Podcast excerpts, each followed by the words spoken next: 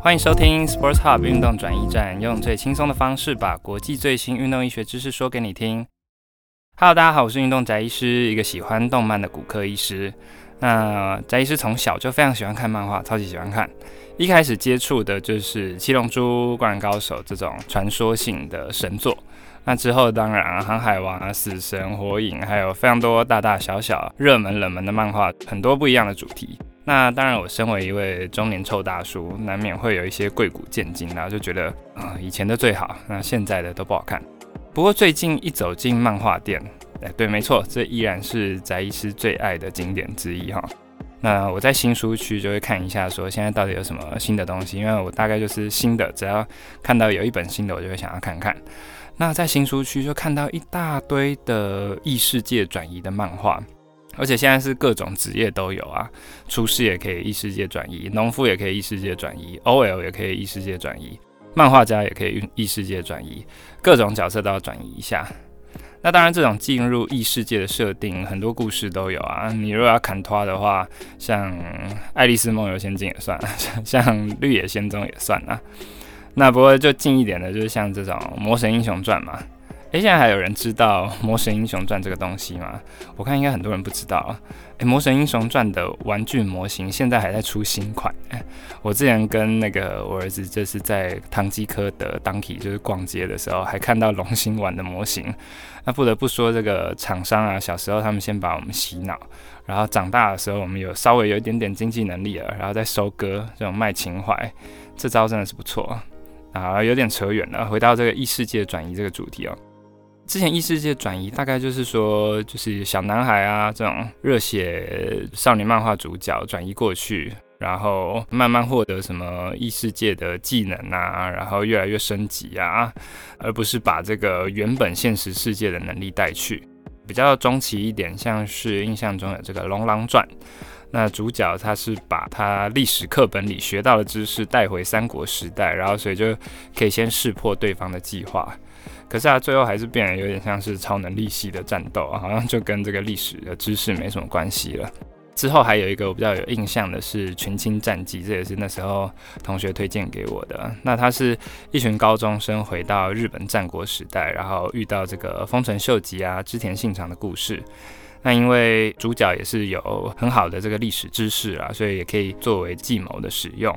那不过就是还有一个很特别，是这群高中生有很多都是体育社团的，所以可以用一些剑道啊、橄榄球的技巧。第一次看他们蛮有趣的。那这些作品大体上还是王道作品比较多哈，然后走一个很热血、紧张，然后又有勇气、友情、成长的这个路线。那最近的一些异世界转移作品啊，好像比较偏轻小说取向啊，很多都是这真的是轻小说改编的。而且它即使是战斗系的啊，好像也没有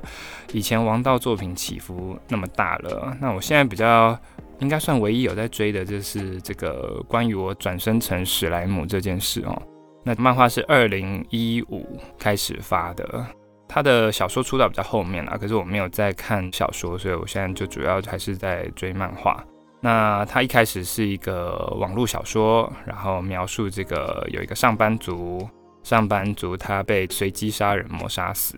那他是一个三十七岁，然后他之后转生到异世界，那他变成一个史莱姆。可是就是说史莱姆听起来很烂嘛，可是他其实在第一集一开始他就得到了一个超强的魔物，叫暴风龙，他就是在这个暴风龙的附近，所以他就得到跟暴风龙变好朋友，所以他就变成拥有暴风龙力量的史莱姆，所以一路就是非常的顺利。我我觉得现在就是，呃，不知道是不是我自己的感觉，就是现在漫画就是不想要把所谓困难描述的太痛苦了，就是所以很多这种异世界转移作品，就是他一进去异世界之后就非常有能力了，所以你读者就非常可以放松心情，因为你知道说这一定没问题的，他能力这么强。很快，就是不管有什么样的敌人，我都不用担心说翻到下一页我会突然吐血，像是这这个看《咒术回战》，就可能你看一看，然后就突然想说这个作者搞屁啊，然后就是会心情很不好。没有没有这种轻小说类型，就是让你心情可以非常的放轻松。那现在的作品非常多的穿越者，在原本的世界都是尼特族，然后一般的玩家就是这种的。跟以前这种小男孩、小女孩，然后非常热血就不太一样。所以，嗯，算一种时代的转变吧。那身为一个非常喜欢动漫的人，对，现在也要去试着去欣赏这样作品的好。好，那漫画里面有转移，运动医学里面有没有转移呢？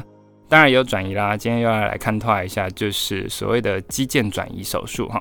什么是肌腱转移呢？就是把原本的呃构造，原本这个你解剖部位的构造功能不良了，还没有办法修复了，那我们把其他部位的肌腱转过来，转过来也可以。翟医师自己有在做的，主要是旋转肌的部分哈。那旋转肌主要是一个像袖子一样的构造。它把整个肩膀关节包住，分成前、上、后三个部分哈。那如果说有旋转肌，我们的肩膀才可以做各个方向的活动，往前呐、往外、往后，才可以做这个方向的活动。那如果旋转肌撕裂的时候，那非常疼痛，附件无效，这种情况下，可能就是需要做到旋转肌的修补。这也是一个微创的关节镜手术，我们用大概半公分的小洞，四到五个。可以把这些破损的肌腱缝补回来。有一些情况下，这个肌腱已经没有办法缝补了，它可能是因为年纪的关系，然后因为破裂的太久的关系，让这个肌腱的破洞太大，没有办法做修补。这种时候可能就会需要做到所谓的肌腱转移手术。肌腱转移手术现在大概有几种哈，有所谓的关节囊重建，叫 superior capsule reconstruction，这有时候会取大腿的肌腱，把它做成一片，盖到原本旋转肌的位置，或是背阔肌的转移，叫 latissimus dorsi，就是把背阔肌的肌腱把它放到旋转肌的位置。那翟医师自己最常做的这个是肩胛下肌的转移哈，叫呃 lower trapezius lower trapezius transfer。那 lower trapezius transfer 的话，这个都是跟 latissimus dorsi transfer 的话，这个都是用在后侧旋转肌的后面有非常大破洞的时候使用的。这个技术是 Bassam 医师非常一个非常非常厉害的医师，听说他很喜欢跳舞，然后每次报告的时候都会穿不一样颜色的西装。翟医师非常想要去看看他本人哈，认识他本人，这个应该非常的酷。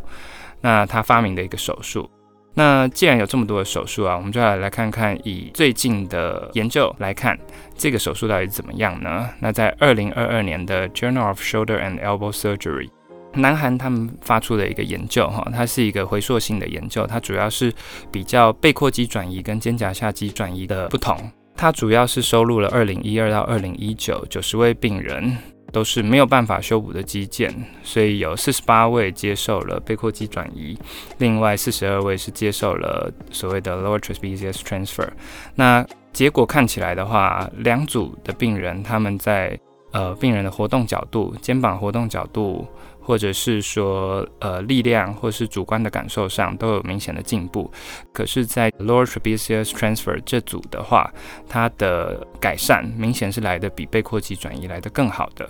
所以呢，大家就以后如果有家人朋友有这个旋转肌撕裂的问题，又没有办法修补，需要接受肌腱转移的话，可以来呃跟自己的主治医师或是呃多查一些资料，看看这个肩胛肌腱转移的手术哈。那肌腱转移的手术可以帮助你恢复还不错的功能，当然要跟原本的功能比较是不可能的，可是可以恢复原本的工作，原本喜欢做的运动，这些功能可以恢复。